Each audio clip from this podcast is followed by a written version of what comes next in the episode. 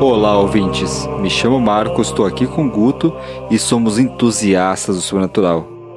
E hoje é dia de escurinho do cinema, hein? Cuidado com o escuro, hein? No app de hoje vai ser um especial da Masterpiece, O Exorcista. A gente vai falar tudo sobre Pazuzu e companhia, te deixar preparadíssimo para receber O Exorcista, O Devoto, que lança dia 13 nos cinemas. Pois é, ouvintes, já fazem 50 anos desde o primeiro filme. Então se prepare que hoje o episódio é longo, hein? Ah, e ainda tem os outros lançamentos do mês de outubro. Finalmente estamos em outubro. Então bora que no mês das bruxas o terrorzão reina. Este é sem dúvida o sessão sinistra mais importante do ano. Mas e você, ouvinte? Teria a coragem de nos acompanhar? Então apague as luzes, prepare seu crucifixo e cubram muito bem seus pés, porque está começando mais um episódio de Arraste-me para o podcast.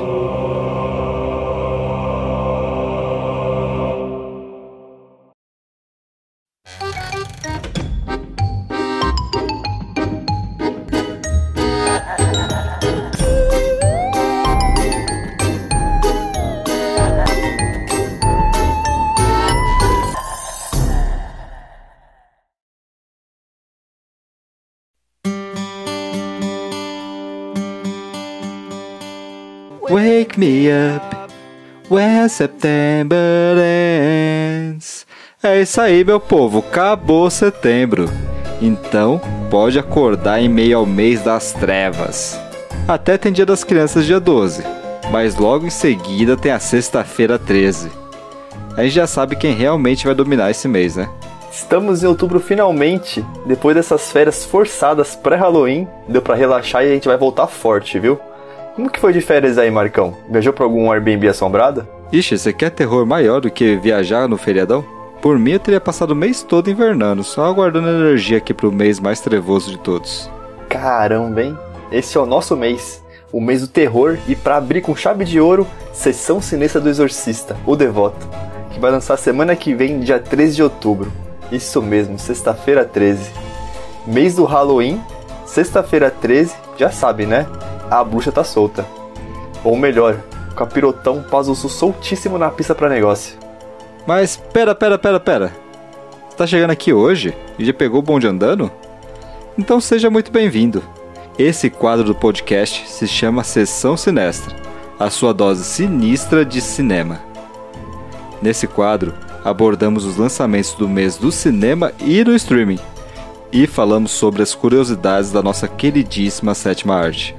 E este mês tá sinestra mesmo. Mas antes da gente começar a falar do tinhoso aí mais famoso do cinema, aproveita esse tempo para dar aquela forcinha pra gente aqui no nosso podcast. Segue a gente né, nas nossas redes sociais: Twitter, Instagram, X, Threads, TikTok. Todos eles são Arraste Me Pod. Aí você vai ficar por dentro de tudo que a gente vai fazer nesse mês. E tem muito conteúdo especial em outubro para vocês, tá? Você já conhece o nosso trabalho? Ou mal conhece e já considera pacas? Então dá mais uma forcinha e já deixe 5 estrelas do pod aí no seu Spotify e segue a gente também. Ou dá aquele like no episódio caso esteja ouvindo em outra plataforma. Estamos disponível em todas elas. Chama os amiguinhos para ouvir. Bora! Bora que esse mês é o mês. Pazuzu, é você? É você, Satanás!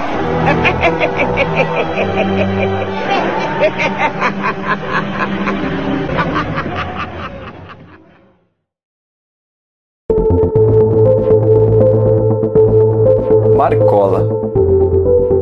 Vou ter que repetir a pergunta que eu fiz na sessão silêncio do mês passado novamente para você. Você já pensou em seguir a carreira de clérigo? Tá complicado, né? Mês passado foi a Freira Valak. E agora, logo na sequência, temos o Pazuzu do Exorcista. Esse pessoal da igreja aí tem que ganhar no mínimo insalubridade, né? Vamos ter que fazer uma intervenção demonológica aí, hein? Só capiroto nos cinemas ultimamente. Vamos começar a fazer acampamento na frente das igrejas aí, Guto. Nossa. Chama o Ed Warren. Seria até legal um crossover, né? De Invocação do Mal com o Exorcista, já pensou? Verdade, né? Os mais queridinhos do ano 70 com os queridinhos da atualidade. Mas enquanto sonhamos com essa pataquada em conjunto, bora falar mais sobre a saga Exorcista? Teve de tudo, né? Teve filme bom, teve filme ruim, teve maldição nos bastidores, teve gente morrendo no filme, teve gente morrendo na vida real. Uma barbaridade. Caberia até um lado obscuro de sair tudo, né? Se bem que eu acho que é mais difícil você achar um lado que não seja tão obscuro pra esse filme, né? Total. O Exorcista é considerado um clássico do terror. O filme, que foi estrelado por Linda Blair e Jason Miller, acompanha a história de uma garota que tem 12 anos e sofre de uma possessão demoníaca. São duas horinhas de duração, mas que gerou traumas por uma vida inteira em muita gente aí. A distribuição foi da Warner. O sucesso foi tanto que gerou duas sequências, sendo elas Exorcista 2, O Herege, em 77, e Exorcista 3, em 90. Além disso, outras produções derivadas e remakes foram lançados também, após todo esse enorme sucesso da franquia de terror. E é claro que tudo isso culminou no lançamento desse mês. Mas vamos se aprofundar na saga principal. Ah, gente, como vocês já estão acostumados, vai ter spoiler dos filmes passados da saga do Exorcista. Só dos filmes passados, tá? Aquele resumão com cronologia, curiosidades e tudo para deixar você preparado para bater de frente com o capetão lá nos cinemas na sexta-feira 13.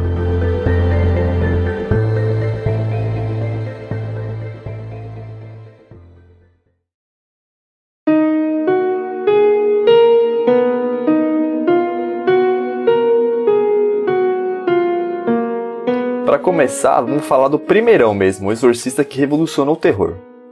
Eu arrisco a dizer aqui que deve existir até um antes do exorcista e um depois do exorcista na história dos longas de terror. O Exorcista é considerado um dos filmes de terror mais lucrativos de todos os tempos. Foi aclamado pela crítica da época e foi a primeira produção de terror a ser indicada na categoria de melhor filme do Oscar. Além disso, o longa-metragem recebeu 10 indicações ao Oscar em 74, das quais venceu apenas duas: melhor som e melhor roteiro adaptado. É, o filme ele foi esnobado na cara dura por ser filme de terror. E só por isso que não ganhou mais prêmios. Mas falando do filme, ele começa com uma escavação arqueológica lá no Iraque.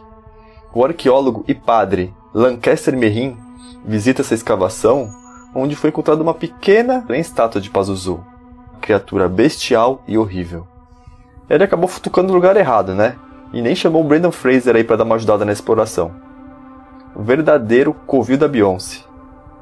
Para quem não conhece, Pazuzu era uma espécie de demônio da Mesopotâmia que chegava até a ser adorado e convocado para proteção, acredita? Diziam que ele era um demônio dos ventos e ele acabava espantando os outros demônios. Pensa um bicho embaçado, um demônio que espanta demônios. Convocava ele como proteção para crianças pequenas e mulheres grávidas. Ah, desse pessoal aqui eu gosto. É, eu acho que cabe um episódio de Liga de Combate só contra o demônio, porque tem Vala, que tem Pazuzu e Tem o Pichulo. tem a cacetada de legião aí pra falar sobre. Mas enquanto isso, lá nos States, Damien Carras, um jovem padre da Universidade de Georgetown, começa a duvidar de sua fé ao lidar com uma doença terminal da sua mãe. Isso justamente na cidade onde a atriz Chris McNeil está filmando em companhia da sua filha Reagan. Essa filha aí, hein? Você vai ver o trabalhão que ela vai dar. A mãe começa a perceber perigosas mudanças de comportamento na sua filha, coisas bem drásticas. A menina começa a apresentar convulsões, poderes sobrenaturais de levitação, grande força e fala palavrões blasfêmios com uma voz demoníaca. Ela pensa, bom, deve ser virose, né? Vou levar a menina no postinho de saúde. A mãe, confusa, ela pensa que essas mudanças de comportamento da filha têm ligação com a sua entrada na puberdade. Ah tá, hormônios, né? Agora faz sentido. Claro que faz, né? Mas aí os médicos suspeitam de uma lesão em seu cérebro, nada de virose. Mas que puberdade é essa, cara? Que mãe. mãe doida.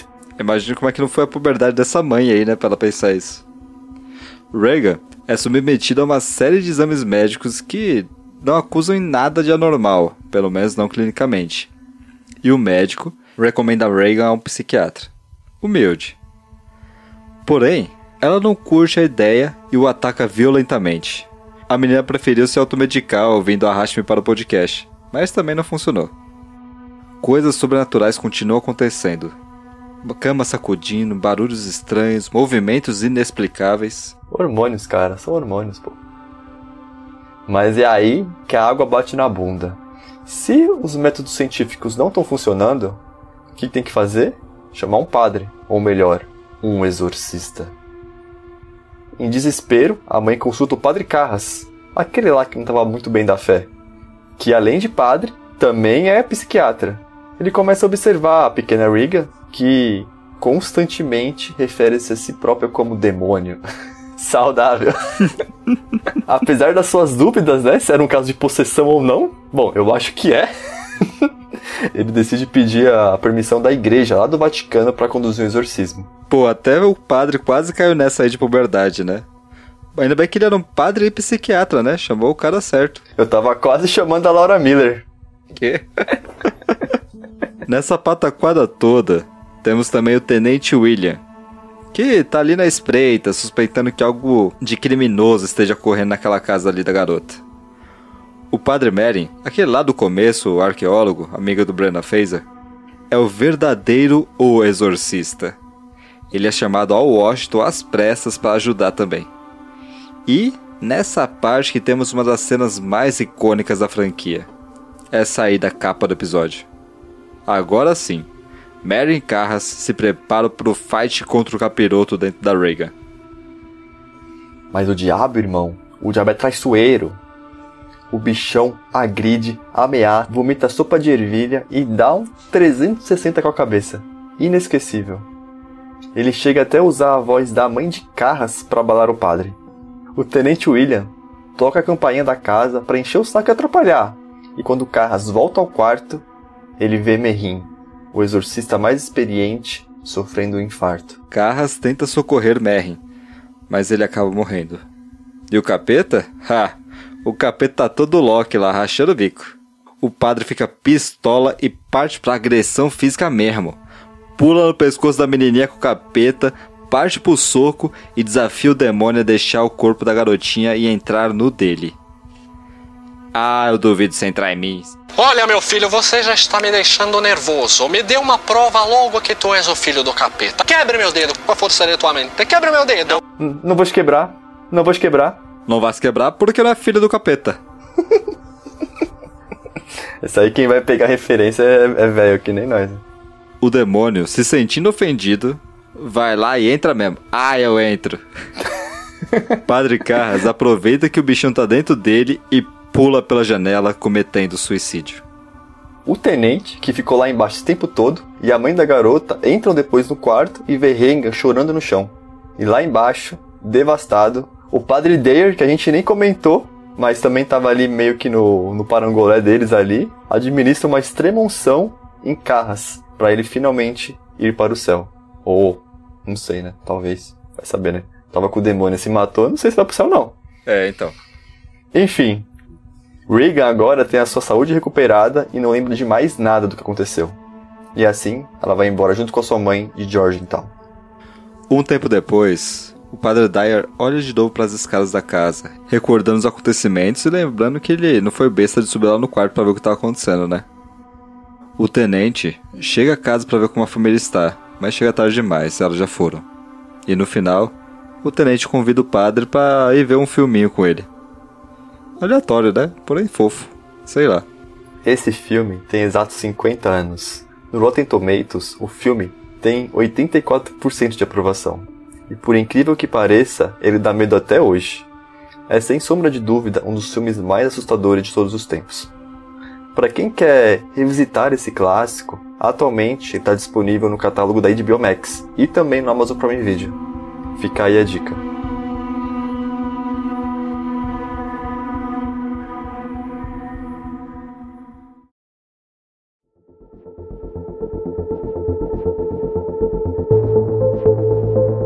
Depois de um puta filmão desses, era merecido uma sequência, não era? Será que era? Sei lá, tenho minhas dúvidas. O segundo filme, Exorcista o Herege, chegou aos cinemas quatro anos depois, em 77. E nossa, é sem dúvida o pior de todos. Disparado. Eu sou da filosofia que você tem que parar enquanto tá ganhando. Esse negócio o pessoal fica querendo ganhar muito em cima de sequência, hum, às vezes não dá bom.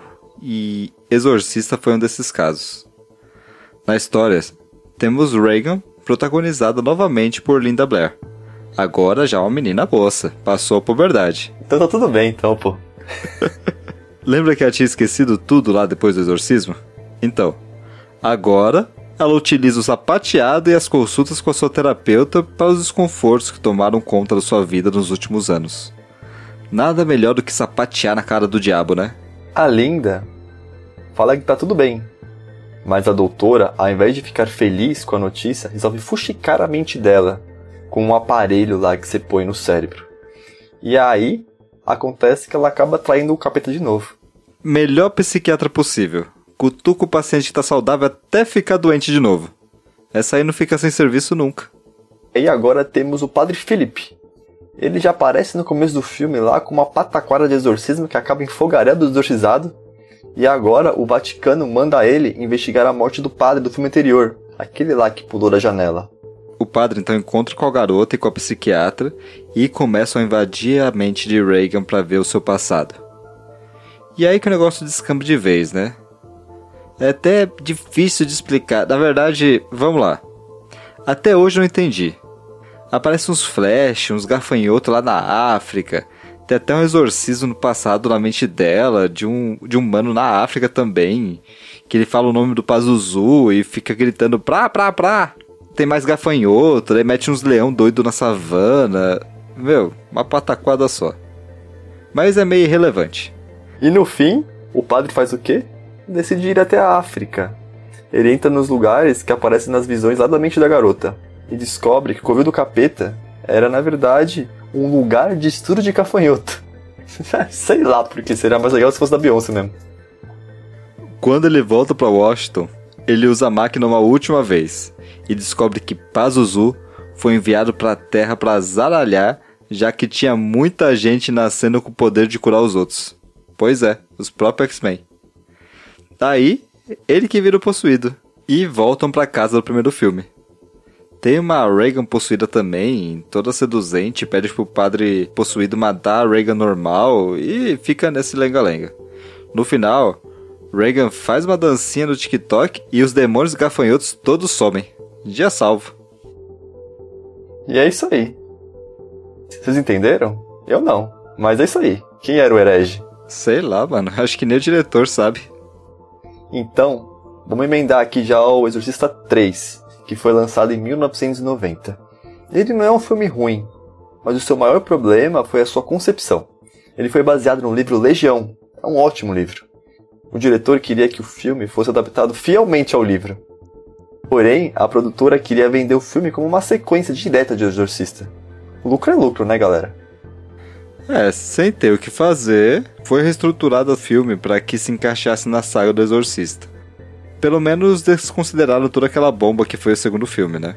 Mas qual que foi o problema então?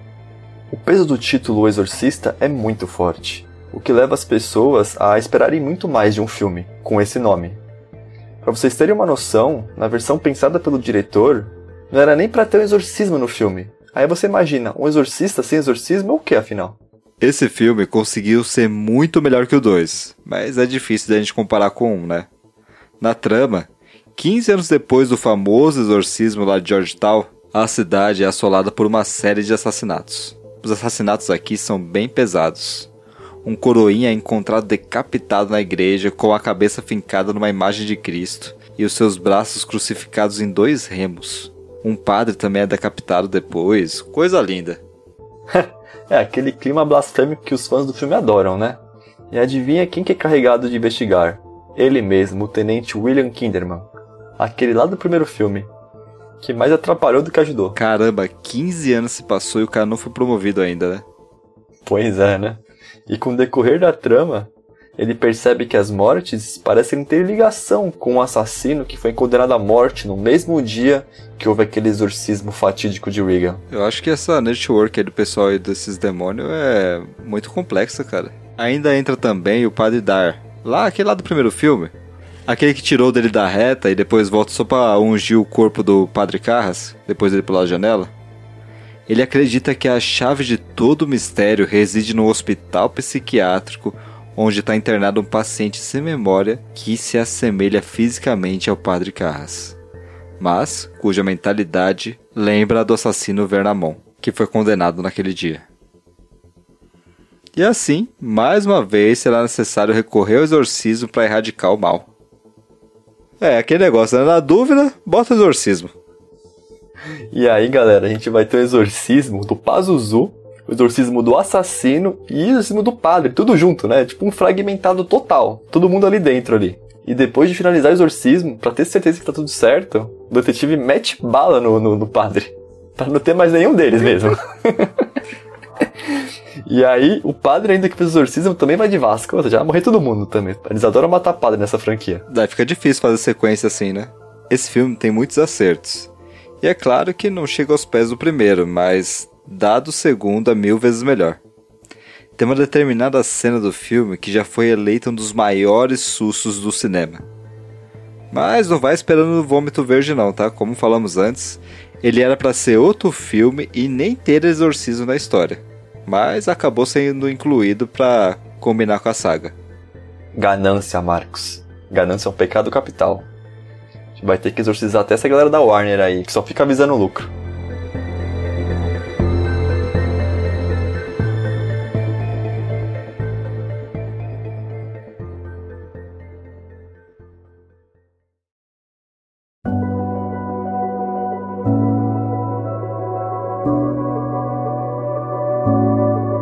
Acho legal mencionar também dois prequels bem esquecíveis, que pouca gente sabe, inclusive, do Exorcista.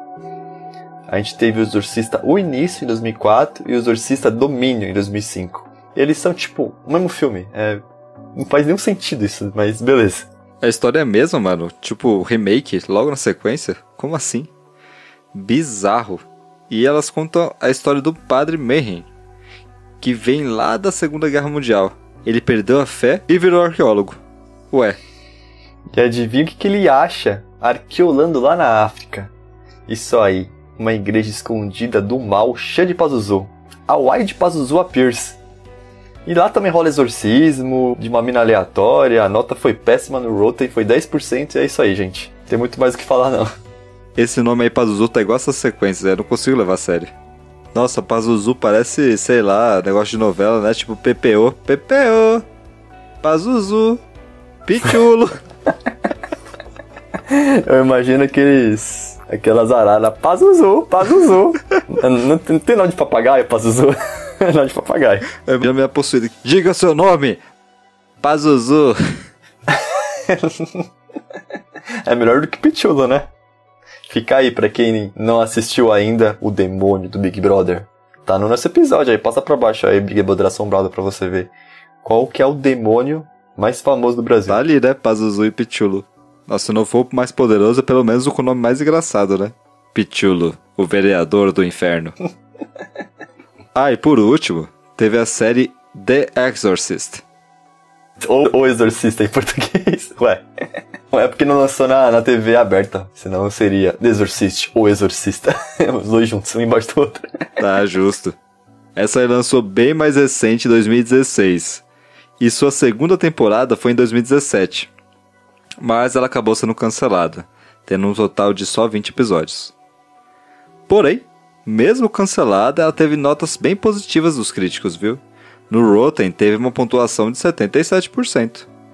Porém, mesmo assim, engavetaram. Injustiçada. Ela é muito boa, eu vou defender ela aqui, tá? Depois de meter o pai todo esse filme horroroso, eu recomendo essa série. Mesmo cancelada, você pode ir lá assistir ela no Prime. A série é bem parecida com o primeiro filme. Filha bestalhada, mãe preocupada, as coisas escalam, chama dois padres, um crente, um descrente, pá! Exorcismo. Porém, em certo momento, e spoilando aqui já, tem relação direta com o filme também, tá? Em um dos episódios é revelado que uma das personagens é a Rang McNeil, a garotinha que foi possuída lá no primeiro filme. A série ela é uma semi-continuação. Ela tem seus próprios acontecimentos, mas ainda assim segue a lore do, dos filmes. Eu recomendo mesmo assistir, pessoal. Ela é muito boa. A gente nem vai spoiler mais aqui para não perder a graça da série. Mas sabe qual que é a notícia triste? Parece que essa nova trilogia que vai ser lançada no cinema agora não vai seguir por esse caminho não. Então esse novo filme ele vai abordar direto as películas, né? Provavelmente essa série nunca terá um final, já que ela foi cancelada. F.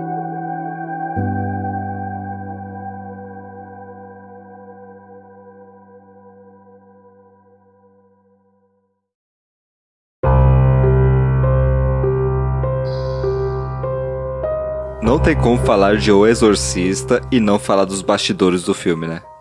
Quem curte teoria da conspiração já deve ter trombado com alguma notícia por aí falando que o filme do Exorcista era amaldiçoado ou coisa do tipo. Sabe o que é o pior? Tem grandes chances mesmo de ter sido. Ficam falando, falando do capetão, uma hora ele pode aparecer, né? Fica aí ouvindo esses podcasts de terror sozinho à noite para você ver o que pode acontecer. Só não esqueça de cobrir muito bem os pés dessa noite. Bom, vamos para os acontecimentos ligados ao primeiro filme. Sabe o que aconteceu com o set durante as filmagens? O set acabou sendo incendiado. Pegou fogo em tudo, bicho. Sabe o que é mais estranho? Apenas o quarto da Reagan, onde rodava as capirotagens pesada lá, o de possessão e tudo, ficou intacto. Só eu que achei isso estranho? E ainda teve uma bizarra lista de mortes ligadas à produção. O avô de Linda Blair, o irmão do Padre Merrin, dois atores, um expert em efeitos especiais e até um segurança do set morreram também durante o período de filmagens. E se não bastasse, um dos figurantes até chegou a confessar um assassinato cinco anos após o lançamento desse longa. O que foi mais fora do normal também eram as atitudes do diretor do filme. Ele tava cagando pro bem-estar do elenco da equipe.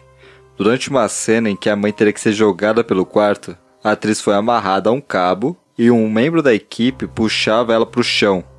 A equipe conseguiu a cena logo na primeira tentativa, que já deixou a moça bem machucada. Mas o diretor pediu por mais um take, e dessa vez instruiu que o cabo fosse puxado ainda mais forte. O resultado é que a atriz caiu, bateu as costas no chão e ainda machucou o Cox. A sua reação de dor, dor de verdade, foi utilizada na versão final do filme. Quer atuação melhor que essa? Lelé da cabeça, né? Esse nóia do diretor, ele andava armado pelo set. Em uma cena do Padre Carras, que ele estuda uma suposta gravação da voz do demônio, o diretor não estava se contentando com a performance do ator. Em dado momento, ele pistolou, sacou a sua arma e deu um tiro pro alto. E é claro que assustou pra caramba o ator que fazia o padre. E assim como a, a atriz lá que machucou Cox, nessa cena em que o padre vira o rosto totalmente em choque, também foi usado no filme. o cara gosta da emoção verídica ali. Eu tenho certeza que se ele soubesse como invocar um demônio, ele invocava um demônio ali, de verdade, para assustar o pessoal. Quem garante que ele não invocou? Você viu o tanto de morte que rolou lá? É, vai saber, né? Cada uma, né? Na época, houve uma histeria coletiva com o filme. Desde a academia até a igreja católica. Tinha gente falando que o longo era obra do diabo e que assistir a trama trazia consequências diabólicas. Claro que as consequências maiores foram o cofre da Warner recheado, né? Quanto mais medo, mais gente queria ir lá no cinema assistir. E tinha gente vomitando, tinha gente tendo vertigem, tinha gente passando mal assistindo. Uma doideira, doideira geral. Gente, se esse filme ele dá medo até hoje, imagina naquela época, ele foi praticamente o precursor do tema de demônio no cinema. O pessoal simplesmente surtou assistindo. Mas sabe o que é mais bizarro? Durante as filmagens, chamaram um exorcista para exorcizar o set de filmagem de O Exorcista. Ixi, ficou confuso, né? Bom, vocês entenderam. O filme 2 também foi marcado com umas bizarrices. Lembra dos gafanhotos lá do inferno e tal? Então, 2.500 gafanhotos foram importados para fazer as cenas, mas morreram porque não aguentaram a mudança de clima. Além disso, membros da produção ficaram doentes durante as filmagens e até hoje usa esse argumento aí para sustentar por que, que o filme saiu tão ruim. Acho que é só desculpinha, né?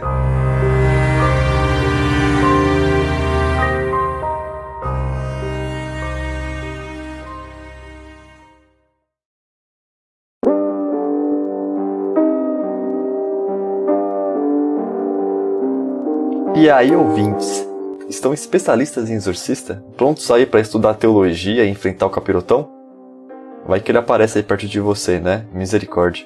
Mas se você ainda não correu pro seminário mais próximo, bora falar agora desse filmão que vai lançar dia 13, sexta-feira 13? Misericórdia 2.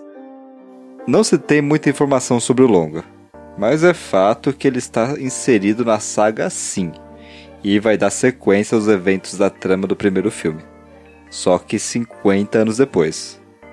Não dá pra saber se vai considerar os outros filmes também, mas até aí nem ia fazer tanta diferença mesmo, né? Na trama, Pazuzu tem que ser ele, né? Espero que também não mude o capiroto não, viu? A gente já tinha Pazuzu hoje. Bom, esse demo aí, ele vai infernizar a vida não só de uma, mas de duas famílias dessa vez. Haja sopa de ervilha. Então, as jovens Catherine e Angela desaparecem por três dias e retornam sem lembrar de nada. Ah, essa puberdade. Com o passar do tempo, além do comportamento muito estranho, elas passam a indicar que estão sendo vítimas de algum tipo de possessão, ou algo macabro do tipo.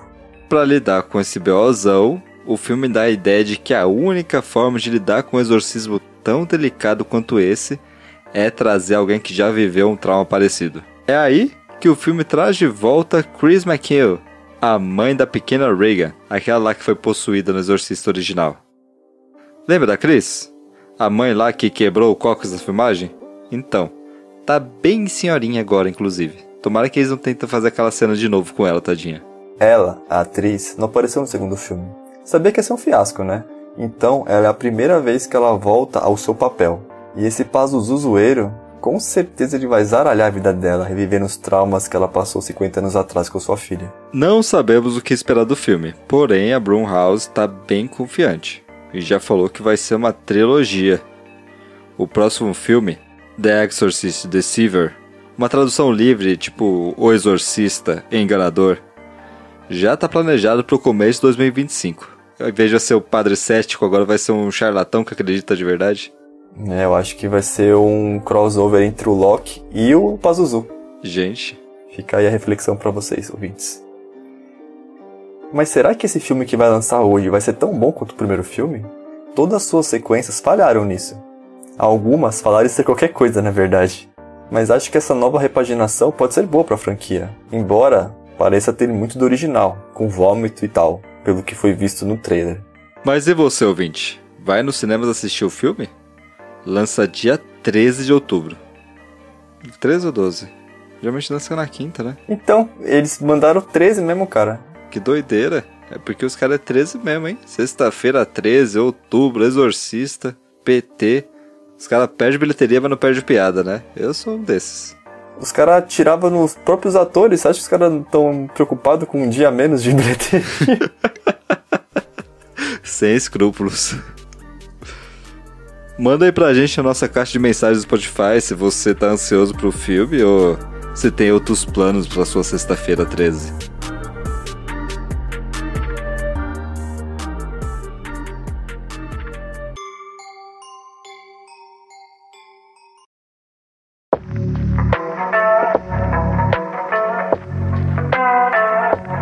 E aí, chega de exorcismo? Ou não, né? Bora pros lançamentos do mês das bruxas? Tem terrorzão saindo do forno aí também, viu? Prepara seu din-din que esse mês tá complicado. Então hoje, já para você que já quer ver um terrorzão logo agora e não vai aguentar pra esperar o Exorcista lá dia 13, tá lançando dois terrorzão hoje, dia 5. E também tem capiroto, viu? No filme Pacto com o Demônio, não diga que ele não te avisou, uma jovem tenta encontrar suas origens depois de ter sido abandonada quando criança em um cemitério, envolta em um pano com símbolos satânicos. Mas, conforme ela se aproxima das respostas, um espírito malévolo está dizendo para ela ir embora. Saudável, né, pai amado? Não diga que ele não te avisou do que. Eu tô confuso, gente. Tadinho do neném lá jogado. Diacho de filme é esse? Alguém chama o conselho tutelar para esse demônio aí? Outro filme é A Escada pro Inferno. Tem uns ouvintes aí que eu sei que vai até de tobogã, né? Conheço bem. Mas a trama segue Kate Woods, cuja filha desapareceu misteriosamente no porão de sua casa de campo. Keira logo descobre que existe uma entidade antiga e poderosa controlando a casa. e que ela terá que enfrentar ou arriscar perder a alma da sua família para sempre. Pronto, a criança estava no porão e foi para o cemitério lá de que te avisou. As crianças estão complicadas nessa primeira semana. Uma só, a outra vai pro cemitério.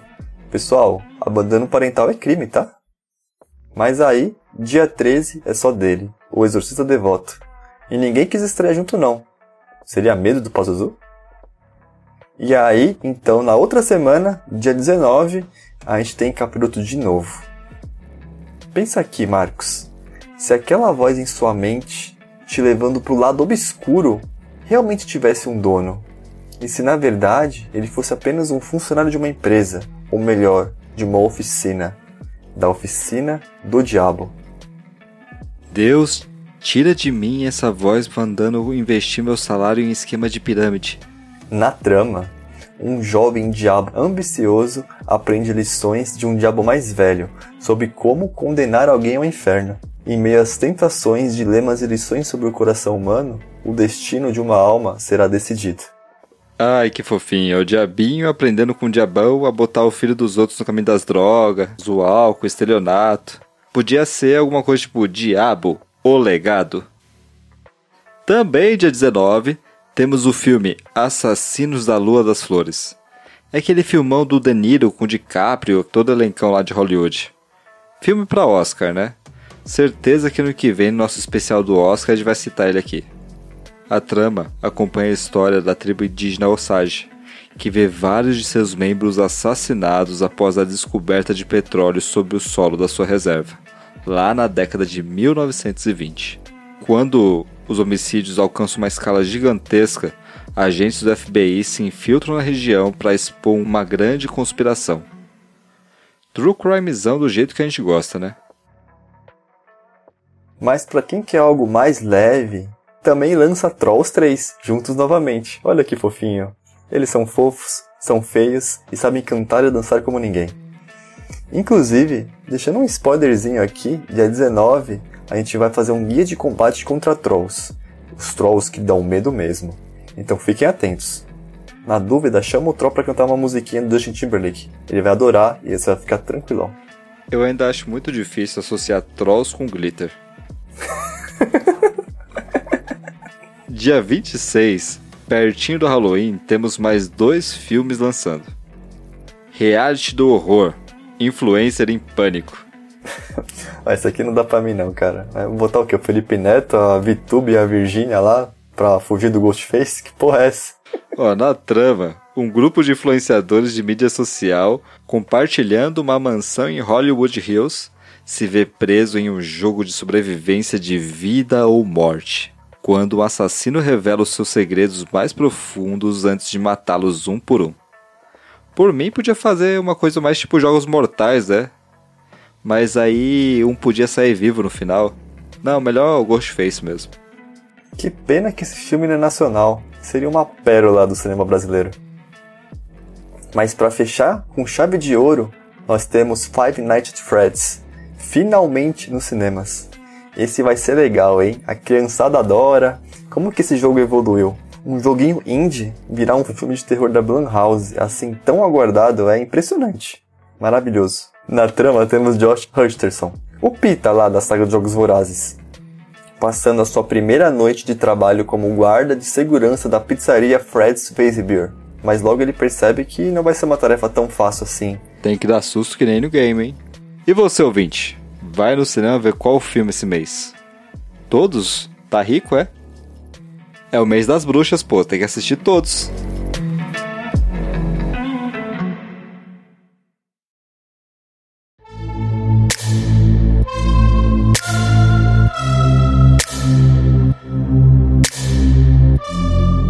O terrorzão tá pesado nos cinemas, né? Mas será que nos streamings vai tá assim brabo também? Vai.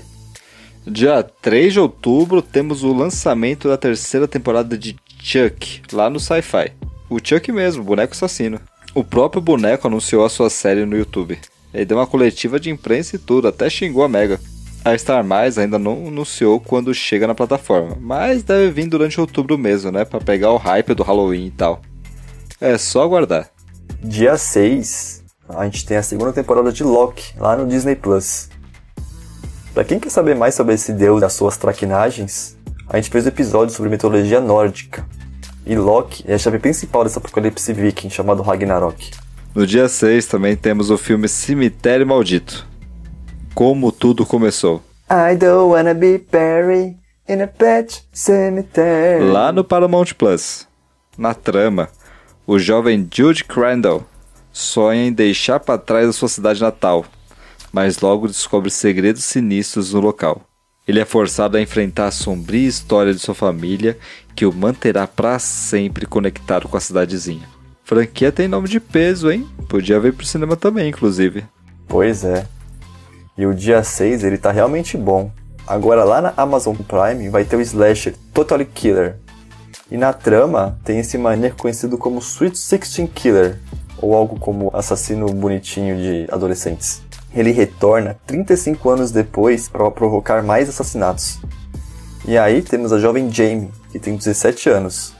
Sem querer, volta no tempo lá para 87 e decide então deter esse criminoso antes que ele começasse a perseguir as primeiras vítimas.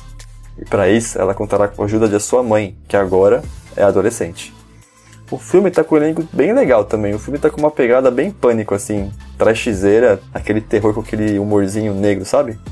Dia 12 temos Mike Tyson. Não, mentira. Dia 12 temos Mike Flanagan verso Netflix. The Fall of the House Rusher. Do mesmo universo de Residência Hill e Mansão Bly. Esse cara devia ser o corretor de imóveis, né? E sem dúvida uma grande jogada da Netflix pro mês do Halloween. Pra quem adorou Hill, em Bly, vai amar Usher também. E não tô nem falando do rapper americano padrinho do Justin Bieber não, tá? Estamos falando da casa mesmo. Inclusive, tem um conto de Edgar Allan Poe com esse nome aí de A Queda da Casa Usher. A série deve beber bastante dessa fonte. Flanagan e Allan Poe, impossível dar ruim. Esse é bom, hein? E aí no dia 26, lá no finzinho, já perto do Halloween, a gente vai ter o lançamento de American Horror Stories. Sabe aquele American Horror Stories que cada episódio é uma história diferente? Então, ele vai lançar lá no Hulu. E tenho certeza que um desses episódios deve abordar essa noite do Halloween. Então fica aí a dica também. Eu acho que por aqui vai chegar pela Disney Plus. Vamos colocar na descrição desse episódio a data dos filmes e séries que falamos aqui. Mas, se você não quer perder nada mesmo, aconselho você a seguir a gente no Twitter, arroba Sempre quando estrear alguma coisa do streaming ou do cinema, a gente twitta lá para te lembrar, viu? Provavelmente vai ter muita coisa saindo de última hora nesse mês. Afinal, é outubro, né? Mês de Halloween. No final de semana do Halloween, a gente vai postar diariamente os filmes de terror que serão transmitidos pela televisão, tanto canal aberto quanto fechado, lá no Insta e no Twitter. Para você que quer assistir aquele filmão de terror com os amigos, com o mozão, sozinho, é só seguir lá que você não vai perder nada. Bom, sozinho, sozinho você não vai estar, tá, né?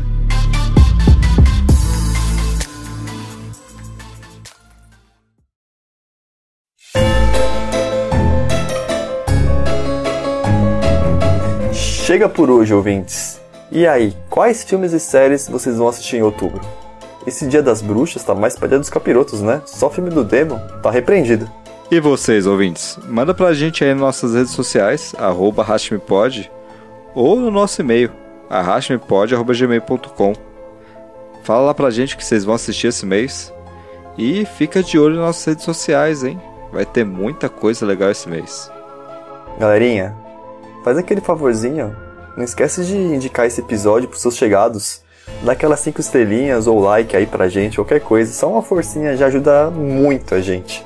Mas então é isso. Até a próxima. E lembre-se de cobrir muito bem os pés essa noite. Pera, que é isso? Guto. Guto, pega o bento.